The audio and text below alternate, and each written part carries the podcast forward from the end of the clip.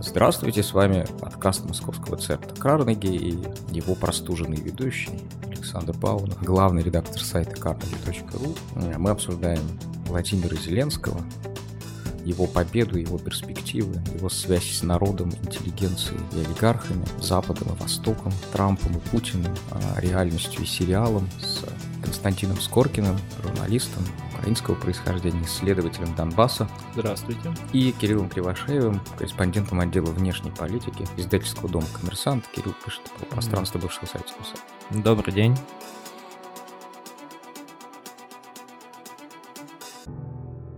Вот Зеленский. Это был запрос на новое лицо или на новую политику. То есть, что я имею в виду? Если бы Порошенко не поправил так сильно в течение своего срока, так что к выборам он превратился в главного, по крайней мере, в самого большого националиста среди политических тяжеловесов, вот если бы он вел более диверсифицированную политику или совершил бы какой-то маневр интересный, у него было бы больше шансов или у него не было бы шансов, потому что это просто Порошенко как лицо не устраивал людей? Мне кажется, Зеленский, если начинать с того, по поводу лиц или новой политики, по поводу чего был запрос, безусловно, вопрос на лица, он присутствовал, потому что Зеленский же, собственно, не единственный претендент такого формата. Угу. Был еще Вакарчук, на которого возлагались такие же надежды. Но по факту в итоге Зеленский сумел вот все это аккумулировать, вот весь этот запрос, да, какие-то. И ведь на ниве вот этого обновления политики же пытались играть Тимошенко и Гриценко, каждый по-своему. Вот. И вот в итоге вот все их, все это поле на себя принял в итоге Зеленский, полностью охватил его, и то есть на нем сошлись очень разные векторы, очень разные ожидания, и новое лицо, и новая политика, и недовольство старым, разумеется, потому что... И внутреннее вместо внешнего. И внутреннее вместо внешнего, разумеется, это очень большой... Он оказался в таком центре силы абсолютно, вот как-то на нем все точки сошлись. Но это и по результату видно, иначе было бы невозможно. Сказочный результат, да. Тут, конечно, большая доля, совпадения действительно таких разных векторов. И что он будет делать теперь, находясь в этой точке силы?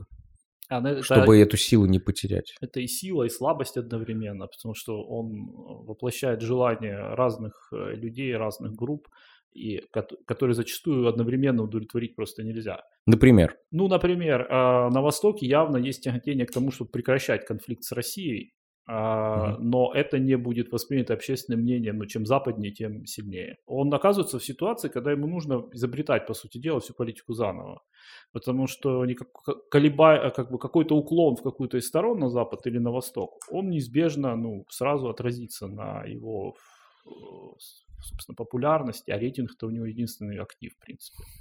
Вот. И он, как шоумен, я думаю, очень болезненно реагирует на колебания рейтинга. Он очень, я думаю, он такой рейтинговый наркоман.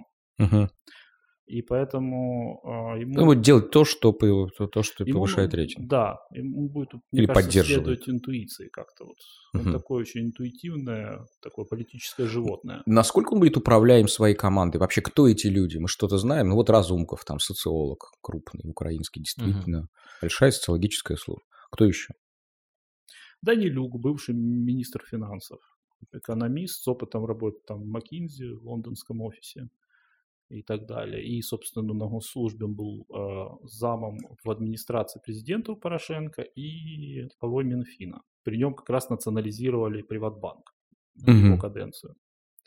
Вот, это такой вот специалист. Там очень то есть много... это один из министров Порошенко? Да, это один из бывших. Он потом, впоследствии за конфликта, он ушел в отставку, и потом министр-диссидент в окружении Зеленского.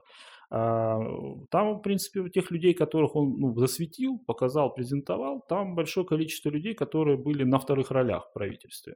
Это замминистры, члены каких-то консультативных советов и так далее. То есть вот это такие помощники народных депутатов, например. Их там советники, консультанты, там министров и так далее. Эти люди... там на силовой блок у него курирует человек Гриценко, который был у него, по-моему, заместителем, когда Гриценко был министром обороны. То есть люди такого типа, люди второго, он как бы выдвигает людей, которые были на вторых ролях, теперь на первый. То есть те люди, которые думали и делали, они, как в некоторой мере, они олицетворяли, возможно, какую-то работу. они вот, собственно, теперь приходят на первые роли, как мне кажется. Ну, еще одним из видных я бы отметил Сергея Лещенко. Он как бы такой депутат, который ранее журналист «Украинской правды», стал депутатом на волне Майдана. И сначала был одним из, что ли, лиц изменений, но затем ему пришлось, хотя он избирался от блока Петра Порошенко, уйти в оппозицию. Он, скажем так, стал ярким противником, собственно, Порошенко вместе с, как бы, со своим приятелем Мустафой Наем, который тоже журналист. А он же теперь противник Порошенко, да? Ну, они долгое время были его противниками, да, просто потому что просто они были внутри БПП, но де-факто оппозиционерами. Ну и что, как бы в Госдуме был долгое время в «Справедливой России», да? Гудков. Да.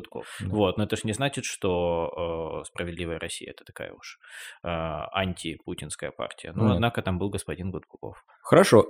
Территориальное какое-то происхождение этой команды имеет значение? Они откуда? Это вообще важно или нет в случае Зеленского? Ну, какого-то сильно яркого землячества я там не наблюдаю. Что-то там по принципу Днепропетровский или Донецкий, вот как-то так. По-моему, как было при... Да, то есть такого нет. Но тут еще важно, что будет после, не будет, ну, будет ли как-то Коломойский воздействовать на его кадровую политику. Если да, то тогда, конечно, появятся Днепропетровские как таковые. Вот там, например, Игоря Палицу, бывшего одесского губернатора и близкого, скажем так, соратника Коломойского, его там в киевской прессе указывают, что он, возможно, будущий там премьер-министр или глава администрации. Ну, вот, конечно, пока сложно верится, потому что я не очень представляю, что Зеленский принял бы вот так вот человека по совету Коломойского, да, назначил бы там важным функционером там его правую руку, да, и как бы зачем ему такие люди, если он может свою команду формировать. Как бы он там ни был связан или там зависим, но мне кажется, президент не может терпеть такого как бы контроля над собой со стороны спонсоров. Смотрите, сериал, ну, собственно, две точки сравнения, два зеркала. Одно Трамп, неконвенциональный политик, несистемный, победивший, оказавшийся в путах системы, не по всем вопросам. То есть есть вопросы, в которых система, дипстейт, глубинное государство. Давайте теперь после глубинного народа государство тоже называть глубинным. Мне кажется, так правильнее.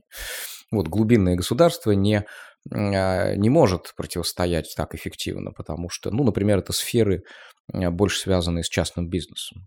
И на экономическую политику Трампа государство, бюрократия государства не так сильно, оказывается, влияет. С Китаем, мне кажется, или с Кореей он действует свободнее, чем по отношению к России или по отношению к Мексике, потому что, во всяком случае, в Китае больше экономики, а в отношениях с Россией больше политики, соответственно, дипломатии, безопасности, и вот там глубинного государства гораздо больше. Ну вот, это одно зеркало, второе зеркало, собственно, персонаж Зеленского, президент Голобородько, где вообще все очень четко. Это такое, между прочим, для тех, кто в России смотрит сериал, это пособие по тому, что такое президентско-парламентская республика. И вот есть президент, снова избранный, у него есть своя президентская квота, которую он заполняет в итоге своими одноклассниками, потому что ни других честных людей он в Украине не находит.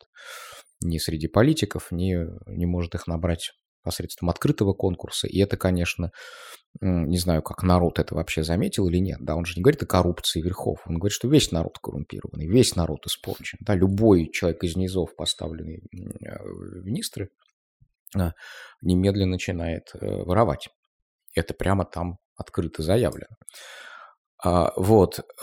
И есть премьер-министр, у которого есть большинство в Раде, у которого есть правительство и у которого есть олигархи, которые этого премьера выдвинули. Вот насколько это зеркало сериальное отражает политическую реальность, в которой оказывается Зеленский настоящий. Мне кажется, довольно точно. Гротескно, но точно. То есть что мы сейчас имеем, какой расклад? Есть президент Зеленский, он назначает 6 или 7 лиц, глав ведомств президентских. 6, кажется. Да? Ну, фактически был показательным моментом, что... Дипломатия, оборона, безопасность, Нацбанк. В день выборов один из руководителей «Квартала 95, да, общался с журналистами, его спросили, собственно, а Зеленский вообще запланирован в сценариях будущих концертов «Квартала»? Он сказал, нет, не запланирован. То есть, как бы, понятно, что команда готовилась, и его спросили, а вы останетесь в штабе? То есть, вы будете работать в политике или вы будете работать в «Квартале 95». И из чего из ответа последовало, что, в принципе, эти организации, они как будто бы слились. Вот избирательный штаб господина Зеленского, «Квартал 95» — это нечто одно, и как начальник решит, то есть, господин Зеленский, так вот какие-то люди будут то в «Квартале 95», то в политике, то есть... Там было забавно вместо одноклассников собрать там... Ну, а почему нет? Президентский пул и кстати коллег говоря, по телевизионному да. эфиру. Тут не просто так, мне кажется, речь идет об одноклассниках, о тех людях, с которыми он начинал, потому что мне приходилось слышать, что Владимир Зеленский известен в том числе своей некой, ну просто личной порядочностью, что начав вот со своей командой КВН, этих ребят, с которыми он когда-то там ездил на автобусах в Москву, да, на выступление к Маслякову, что вот он их не бросил, и что вот он всех собрал в свою команду, обо всех позаботился, всем нашел место. Ну, это буквально как в сериале, да? Ну да, ну то есть, что это просто человек, который, ну не знаю, он не забывает людей, которые когда-то, может быть, давно сделали ему что-то хорошее. Это роднит его с Владимиром Путиным, несомненно. Ну да. Тут они могут понять друг друга. Вот я нашел общую платформу, на которой кстати, они могут да. понять друг друга. Ну, вот. У него, собственно, одноклассник руководил компанией Иван Баканов. Угу. Это его друг со школы и там, один из руководителей да, «Квартала 95», и он руководил его компанией. Вот, пожалуйста, и, собственно, связь кино и жизни. Хорошо, это вот одна сторона. Вот есть его команда вместо одноклассников, коллеги по КВН. Ну, может быть, и, как вы говорите, вторые лица правительства, которых в обход первых промотируют, продвигают. Угу. Не знаю, при переходе Испании к демократии, да, та же схема была использована Суаресом, когда угу. вот от генералитета до замминистров они выдвигались на второй план. То есть ускоренная карьера таким образом была залогом их лояльности, благодарности. Ну и кроме того, они не были олицетворением старого режима, в отличие от первых лиц. Может быть, они были с профессиональной точки зрения ничем не лучше, а может быть и хуже иногда, да. Но лояльность плюс вот отсутствие груза представительского, который несли первые лица, сделало их более приемлемыми. Это понятная совершенно схема, разумная. Собственно, даже по ней видно, что Владимир Зеленский не глуп, как минимум. Хорошо, теперь вернемся к этому зеркалу в сериале. Вот этот премьер-министр с большинством и с олигархами. Это сейчас кто и в чем его сила? Мне кажется, это достаточно разрозненное, то есть нет костяка в данном случае, потому что и в Раде, и в правительстве, и даже, не знаю, даже еще до победы Зеленского, до дня выборов уже начались какие-то брожения. Уже начались брожения, люди стали искать контакты с будущим победителем. Ну, это, в общем-то, так достаточно типично для Украины. Ну и что мы видим? Если о какой консолидации в Раде можно говорить, если, скажем так, ландшафт будущей Рады нам неизвестен вот, ну совсем. Мы только знаем, что туда будет выдвигаться партия «Слуга народа», туда, по всей вероятности, будет выдвигаться... Это осенью будет. Ну да. Гражданско-политическая платформа Надежды Савченко. Возможно, мне кажется так, что хотя само имя Петр Порошенко вызывает раздражение у достаточно многих людей, и, скажем так, не стоит эту политическую силу персонализировать. То есть не стоит выносить имя Петра Порошенко на билборды, потому что это скорее раздражает. А вот некоторых его людей и некоторые идеи вполне могут создать достаточно влиятельные в будущем политические силы. И уже вот источники, близкие к Петру Порошенко, сообщают, что, возможно, когда есть заявление, что партия «Удар» одного из братьев Кличко идет отдельной политической силой на выборы, это не предательство, а это просто новая стратегия. Вот, то есть таким образом будет расстроение. Тремя колоннами, да, а есть еще и пятая, да, понятно. Да, политического движения Порошенко в Раду. Это будет, собственно, некая, может быть, переформатированное БПП, потому что, если честно, ну, я бы им советовал сменить название. Давайте мы это ближе к парламентским выборам разберем. Вот сейчас в Раде за и против Зеленского какой расклад примерно? 50/50, 60/40? Никто, 90/10. Никто этого не спросил, если честно. Пока единственный кандидат Рады, которая прямо четко выразила свою позицию за господина Зеленского, это Надежда Викторовна Савченко. Ого. На самом деле, да, парламент совершенно никак не переформатировался еще под Зеленского. То есть там по-прежнему остается пропорошенковское большинство. БПП плюс Народный фронт. БПП – это блок Петра Порошенко. Да, да. Также там есть Батькивщина Тимошенко, которая не прочь бы переформатировать большинство и сменить нынешнее правительство. Вот. Плюс там есть оппозиционный блок. Бывшая единая фракция, теперь она там распалась на две, которая жестко оппонировала Порошенко, да, но сейчас вот они теоретически тоже заинтересованы в том, чтобы переформатировать большинство. Что значит переформатировать большинство? Сейчас это правящая коалиция какая-то? Да, ну, официальная? Да, есть официальная коалиция, это вот БПП плюс Народный фронт. Остальные присоединяются в зависимости от вопроса по голосованию. Да, конечно. Вот, и поэтому там есть возможность, ну, просто создание новой коалиции, например, ну, голосов, по-моему, не может хватить. Это если там Тимошенко объединится с оппозиционным блоком, но вообще сам этот расклад, это же означает, они же представляют очень разные силы, да, вот оппозиционный блок — это бывшая партия регионов, и Тимошенко, они как бы теоретически, они оппоненты, это очень сложно объяснять, так называемая идея широкой коалиции, которая, с которой носится еще со времен премьерства Тимошенко, вот объединить ее партию вместе с регионалами, таким образом они получают такое широкое большинство, вот, и на него опирается правительство.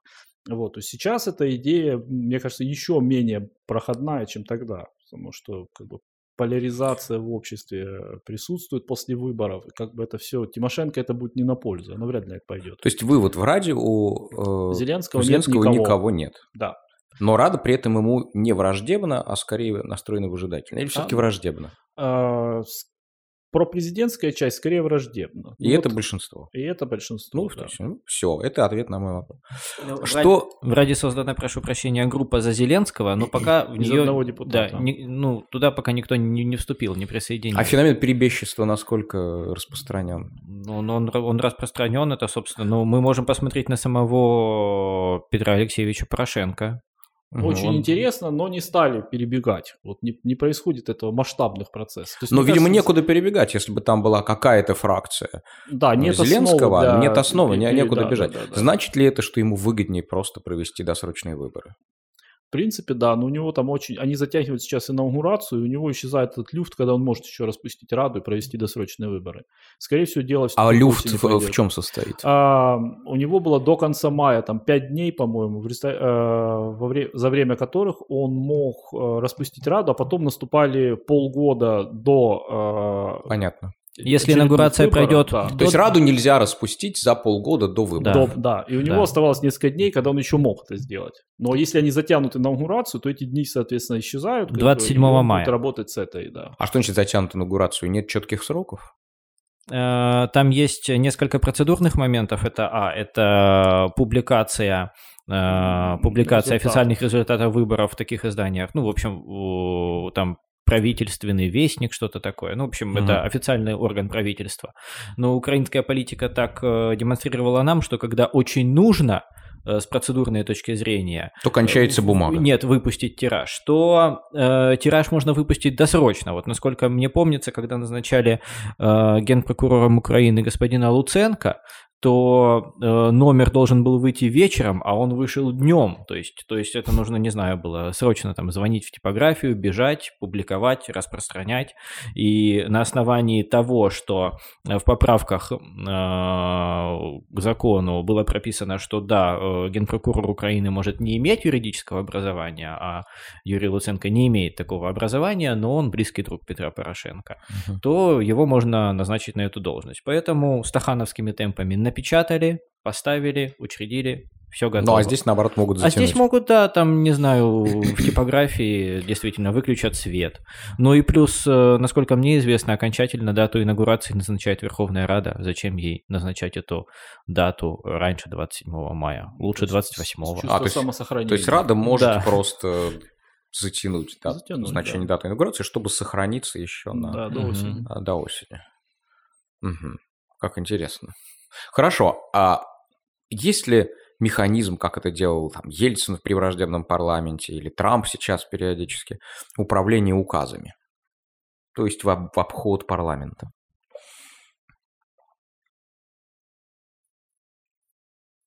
Но мне кажется, по-моему, нет, такой практики нет. Ну, не по каждому же случаю принимается закон. Да? Есть распоряжение правительства, есть распоряжение президента, указы президента. Есть же разные документы. Не каждое действие, не каждое поручение национальной бюрократии и оформляется в виде закона, который выносится на голосование. Иначе невозможно управлять. Даже чрезвычайное положение, оно должно быть утверждается Радой. Чрезвычайное положение – это как раз чрезвычайный случай, а там указ… Режима чрезвычайных декретов, по-моему, нет. Вот да, то есть совсем уж сложно при такой Раде. Но, с другой стороны, если эти люди будут иметь цель как-то переизбраться, если эти люди будут иметь цель встроиться в новую систему, то, возможно, они не будут так уж сильно бить господина Зеленского, тем более, что зачем настолько ассоциироваться с 20% вместо 73%? Ну, то есть, если так уж его гнобить, так уж ему мешать делать любой шаг, то, такой политик, он в условиях нынешней Украины, пожалуй, теряет политический рейтинг. Зачем это делать? Ну да, тем более, что в отличие от Трампа, действительно, в Украине это и... Там же нет же выборщиков, да, там нет федеральной системы. Это абсолютное большинство избирателей. Правда, как верно замечено, в связи с небольшой сравнительной явкой, это абсолютное большинство в цифрах выглядит не так убедительно, как большинство Януковича, как ни странно. Янукович был избран большим числом людей с меньшим процентом, чем Зеленский с огромным процентом. Да. Как ни странно. Ну и здесь опять же, если вернуться к вопросу о новой политике, чего будут хотеть от Владимира Зеленского, собственно, люди, будет ли он править или нет, на мой взгляд, запрос новой политики был не столько запрос новой пророссийской политики, а запрос новой, банально честной политики. То есть здесь и социальные вопросы, на которых пыталась выезжать Юлия Тимошенко, и, такие вещи, как коррупция, такие вещи, как дороги. То есть в какой-то степени Владимиру Зеленскому, как я раньше писал, будет выгодно заняться внутренними вопросами. А почему Порошенко не пошел на выборы под лозунгом, зарплата, медицина, дороги? Или там пенсии, или продукты медицины, потому что пенсии это все-таки как-то надо сразу добавлять денег, а если их в казне нет, то не добавишь. Какие-нибудь продукты, медицина, дороги.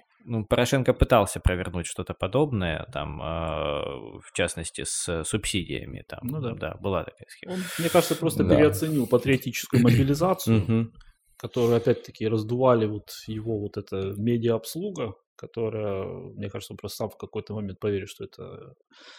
есть реальное настроение в обществе, хотя на самом деле пошел откат в обратную сторону, то есть запрос на пацифизм, на умиротворение и на внутренние дела.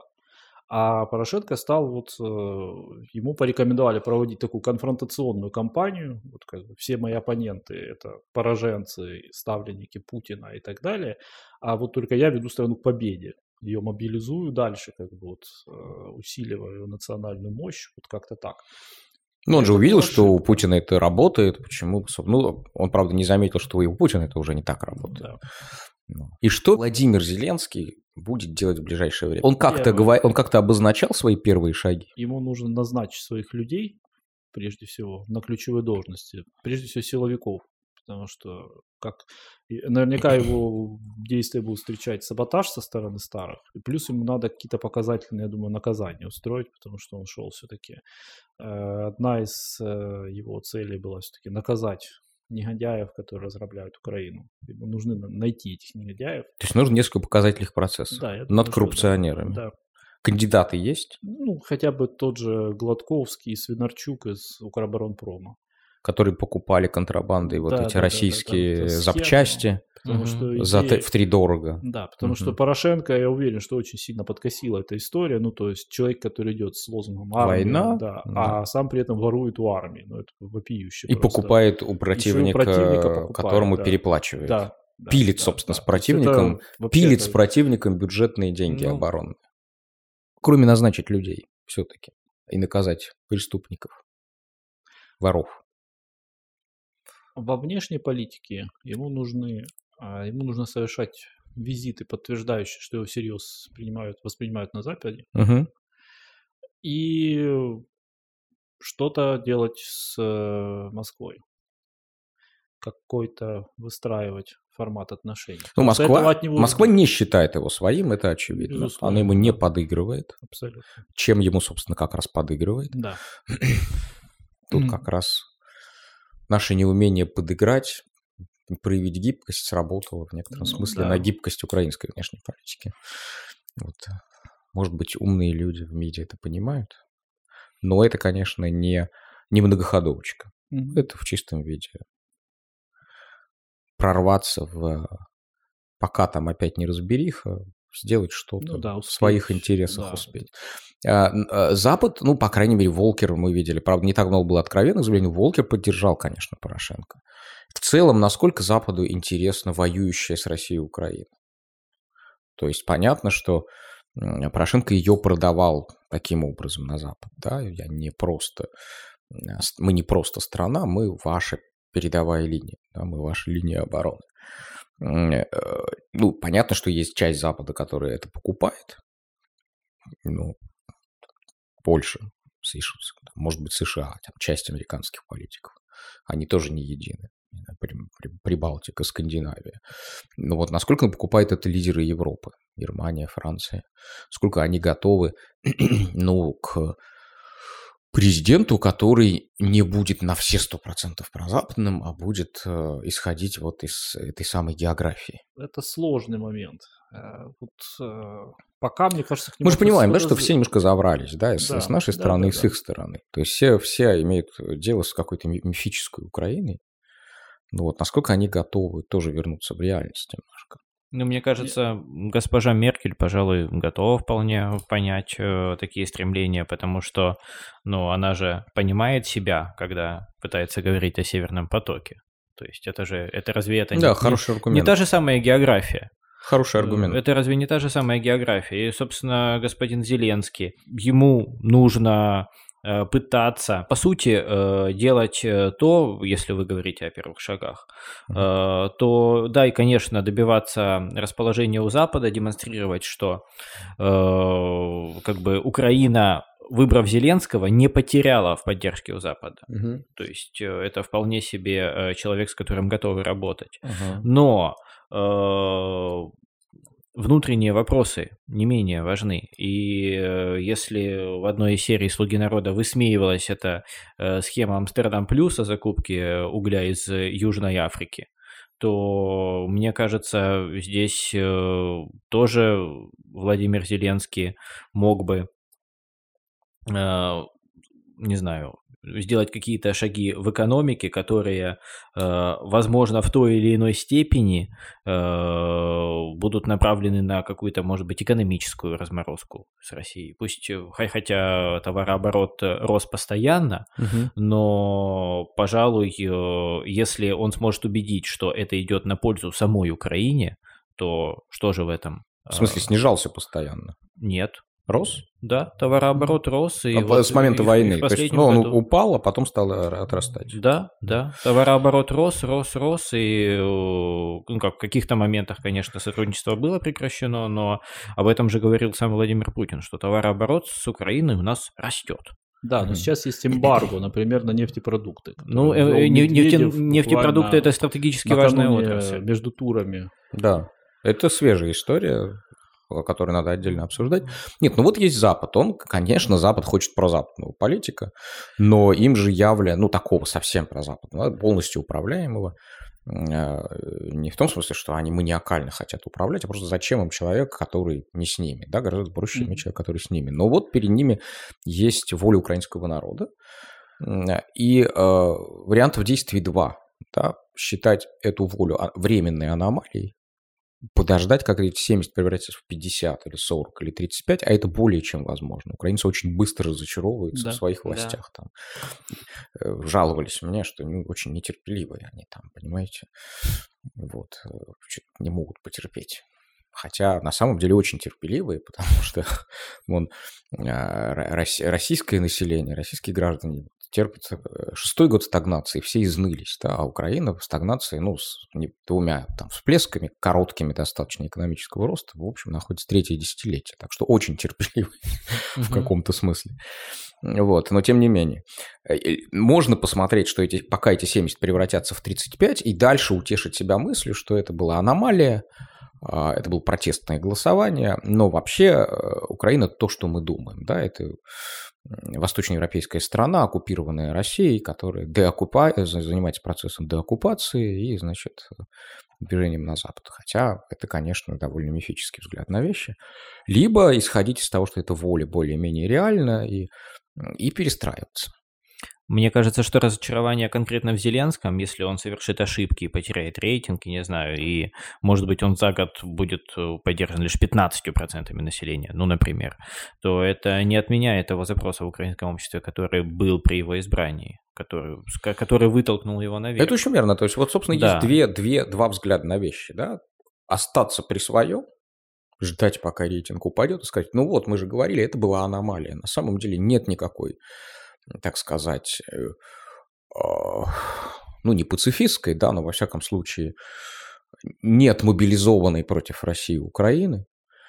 Нет такой, да, есть Украина, которую мы представляем. Украина, которая полностью наша. Если Запад так подумает, он, мне кажется, окажется в той самой ловушке, в которую в свое время поверила или хотела поверить Россия, что они наши. Да, что да. Петр Порошенко это и, не знаю, там, правый сектор, партия Свобода, это маргиналы. Которые маргиналы, и как бы никто не может воспринимать их всерьез, на Западе их не будут воспринимать всерьез, и, соответственно, настоящее население Украины, вот искреннее, оно полностью за сохранение контактов с Москвой, оно не может себе представить войну с Россией. К сожалению, войну с Россией украинское общество представить может. Вот. Ну, не без труда сначала были. Да, понятно, что не без труда, да. Но, тем не менее, вот теперь, когда прошло 5 лет, мы же находимся в другой уже исторической фазе. Теперь, когда прошло 5 лет, да, действительно, есть запрос на, как точно сказал Порошенко, холодный мир. Но это очень прагматический мир. Это не уступки, это не сдача территорий.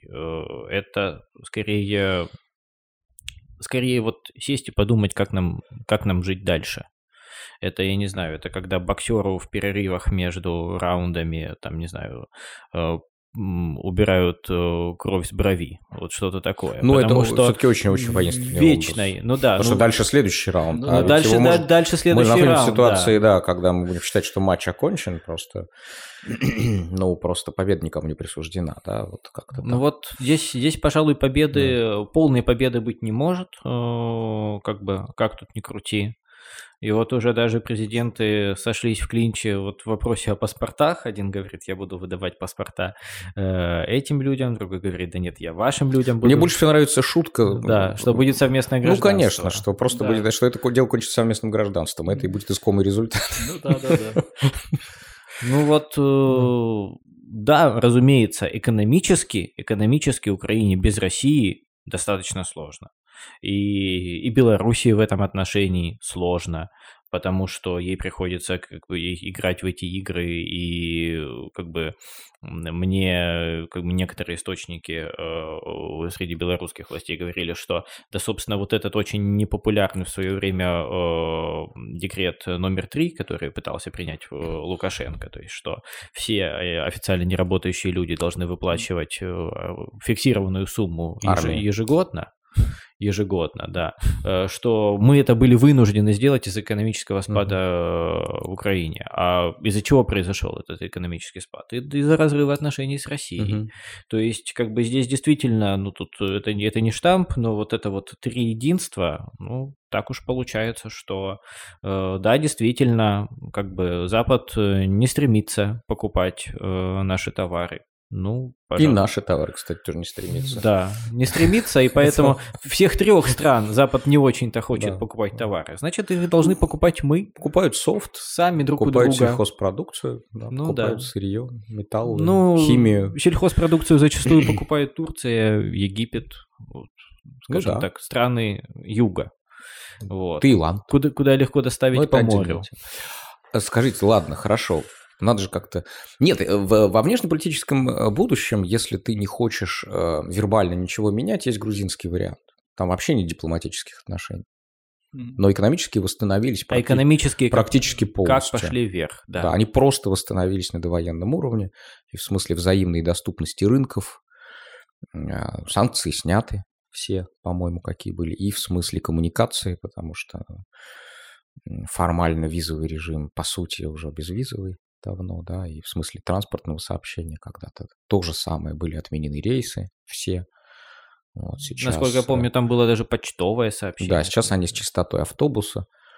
Ну, а российские компании, которые владеют энергосетями Грузии, они, как мы знаем, даже во время войны не выключали свет. Очень выключать свет. Люди по счетам платят. Как-то нехорошо вроде.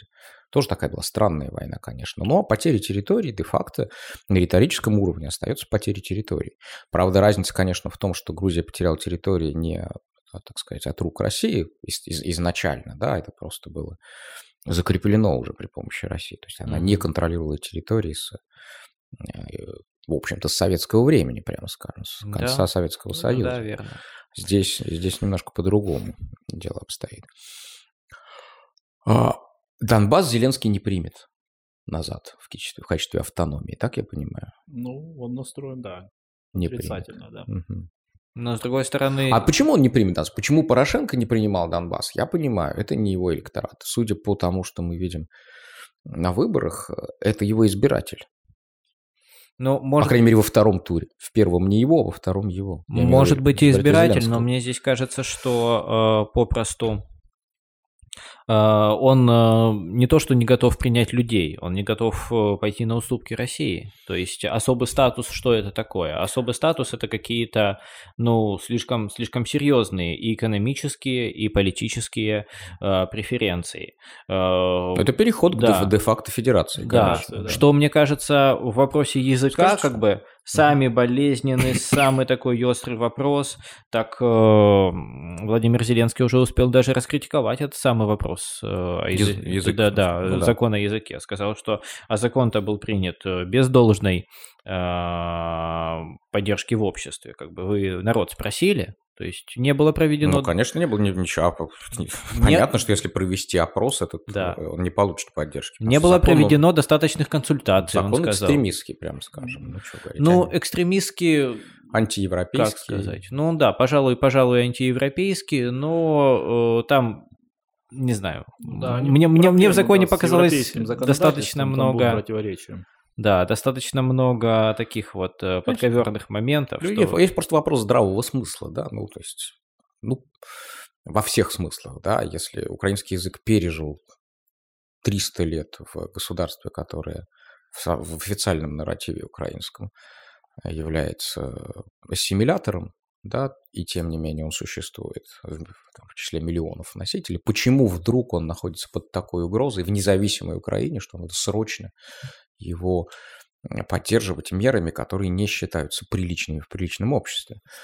У нас вон там алтайский язык жив, 100 тысяч живых носителей, и присоединен Алтай при Елизавете Петровне. Может быть, их было бы 200 тысяч без присоединения, хотя не факт, да, их могли бы китайцы ассимилировать до 100%. Ну, просто украинская политика, она как бы прошита вот языковым вопросом, такой нерв, да, к которому привязываются, собственно, к языку привязываются другие ценности, да, то есть человек не просто за украинский язык, он одновременно как бы за Европу, за демократию.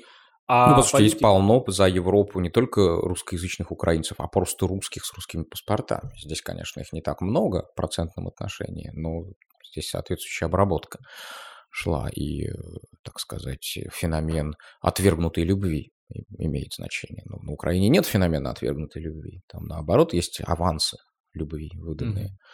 Ну и да, полно там русскоязычных проевропейских людей. Да, просто они в последнее время... Если мы говорим про интеллигенцию, да, они считают нужным демонстрировать добровольный переход на украинский. Да, потому что вся логика предыдущего противостояния по языковому вопросу, она превратилась вот как бы это такой маркер, да, там цивилизационный, да, пытались его превратить. То есть, соответственно, русский язык плотно ассоциируется с какими-то авторитарными практиками, там, с режимом Януковича и так далее.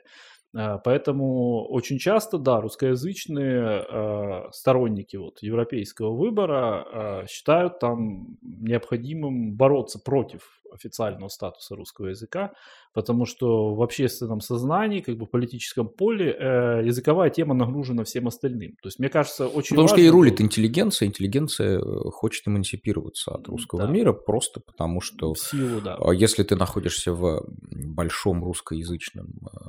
Русский мир – это политический термин, да, назовем там русский культурный мир, русскоязычный мир. Ты как бы регион. А если ты разрываешь с ним связь, то ты метрополия. Конечно, они хотят быть представителями культурной метрополии. И это, ну, с одной стороны, я не знаю, есть авторы, музыканты, которые, ну, очевидно, и в глазах московской метрополии, условно говоря, не уступают в качестве и значении местным. Но тут есть какие-то комплексы.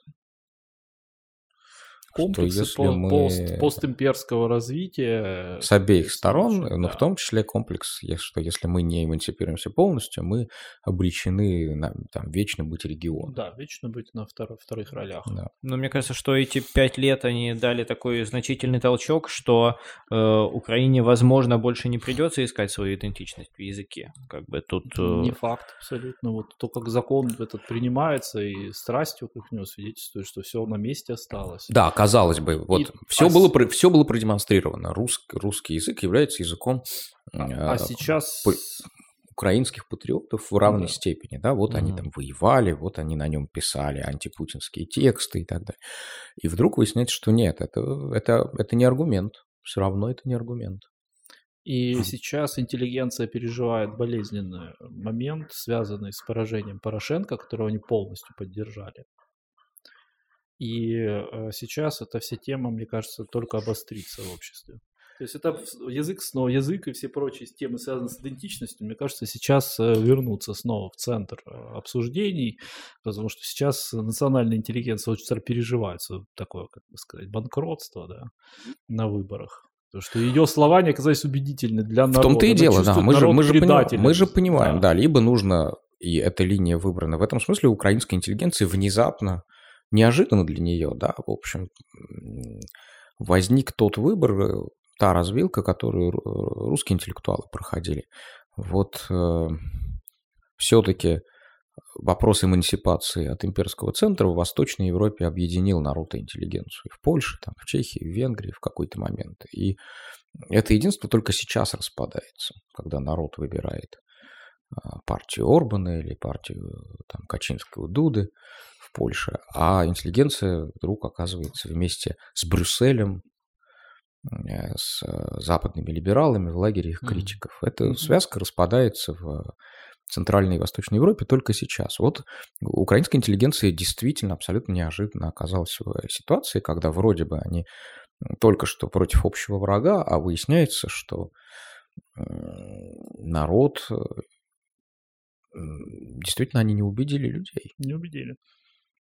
И нужно либо вести себя так, как ведет часть русской интеллигенции, то есть начать критиковать свой народ, рассказывать о том, что это народ низкого качества, с отрицательным отбором, с рабством в генах, с, ну, вот весь этот нарратив, да, с крепостничеством анамнезе, без, там, без столетий демократии.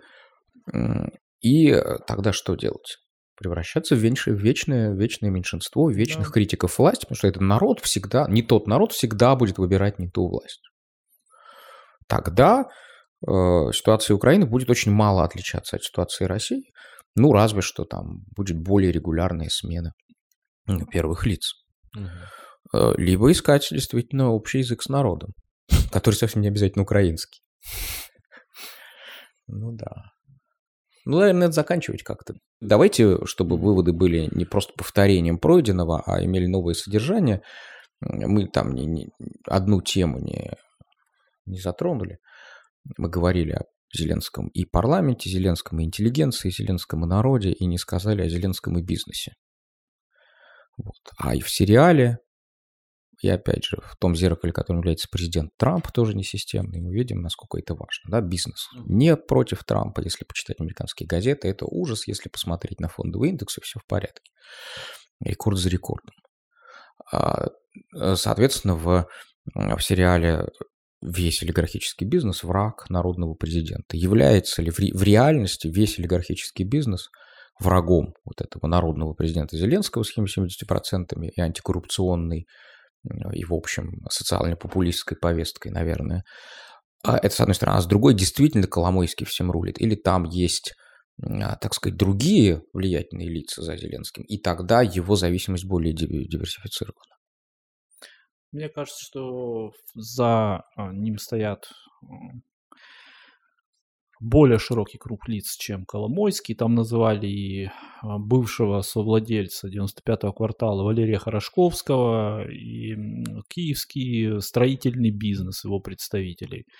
То есть тут на самом деле достаточно широкая коалиция, да, сформировалась. Плюс сейчас через Коломойского усиленно ищут подходы, я думаю, ну, как бы старые бизнес-группы, да, там Пинчук, Ахметов, я думаю, они сейчас, как бы, им нужно работать, в принципе, в любом случае с новым президентом. Поэтому у Зеленского здесь очень сложная ситуация. Да, он как бы стал президентом, в том числе благодаря тому, что он обещал покончить с олигархией. Но как он это будет, можно сделать на практике, совершенно непонятно. Потому что, ну, он может предложить какую-то новую форму консенсуса. Максимально попытаться вывести, договориться с ними о том, чтобы выйти из тени и оживить экономику. Какой-то такой пакт заключить. Это то, что он может, в принципе, им предложить из того, что есть. И поэтому, ну... Ну, у Путина, помните, было шашлычное соглашение? Да, вы не вмешиваетесь в политику, вы не идете во власть. Мы управляем, вы зарабатываете, ну, да, что-то такое. То есть, в принципе, равноудаленность, да, то есть вот такие путинские, в принципе, действия он может предпринять, и это так приходит сразу на ум, логика событий такая. Да? Ну, пожалуй, да, потому что все-таки крупный бизнес на Украине очень сильно закреплен за отдельными персонами, и если говорить об этом бизнесе, ну, здесь... Сложно говорить о каком-то перераспределении. Эти люди, в конце концов, выживали при всех президентах. Так уж получилось, они теряли позиции, набирали позиции, но здесь нет возможности что-то изменить кардинально. Если говорить о каком-то, не знаю, бизнесе на более мелком уровне, пожалуй, с точки зрения Зеленского будет полезно в своей экономической программе прописать какие-то послабления для небольшого бизнеса, для малого, среднего, и тогда его можно будет ассоциировать с такими людьми, как Саакашвили в его лучшие годы, который, кстати, его очень активно поддерживает. Можно будет его ассоциировать, опять же, с Николом Пашиняном, на которого он в той или иной степени похож, и, опять же, этот политик тоже продемонстрировал уже к нему некую симпатию. Поэтому, если здесь говорить о бизнесе с точки зрения, как бы, сохранения своего рейтинга и его приумножения, то здесь, да, с крупными, с титанами нужно не воевать, а договариваться, потому что воевать с ними, ну куда? Куда с ними воевать? А как бы сделать определенные поблажки для других предпринимателей? Ну, пожалуй, они это оценят. Пожалуй, они это оценят, и, возможно, это даже скажется на неких объективных показателях, которые потом можно будет предъявить как свою заслугу. Вполне себе реальную. Ну, это если будет экономический рост. Ну, да, это, да. А это, если это главная проблема Украины при всех властях. У Путина это проблема последнего периода, да, а в Украине это проблема практически всегда. Нужно продемонстрировать рост. Вроде прогресс есть, но не конвертируется в стабильный долгосрочный рост экономики. И Украина в этом смысле страна исключения по-прежнему. Угу. Если, конечно, он этот тренд переломит, то он будет великим президентом. У него, собственно, и единственный шанс стать великим президентом, это... иначе будет ждать просто провал. Да, иначе будет то же самое. Как в одном из его, в одной из серий его сериала «После пьянки» с представительницей Всемирного банка реконструкции и развития. Я думал, вы другой, а вы такой же, как все. Он думал, что это про то, какой он мужчина, а это про то, какой он украинский президент. Ну вот, собственно, выбор — быть другим или таким же, как все. Да.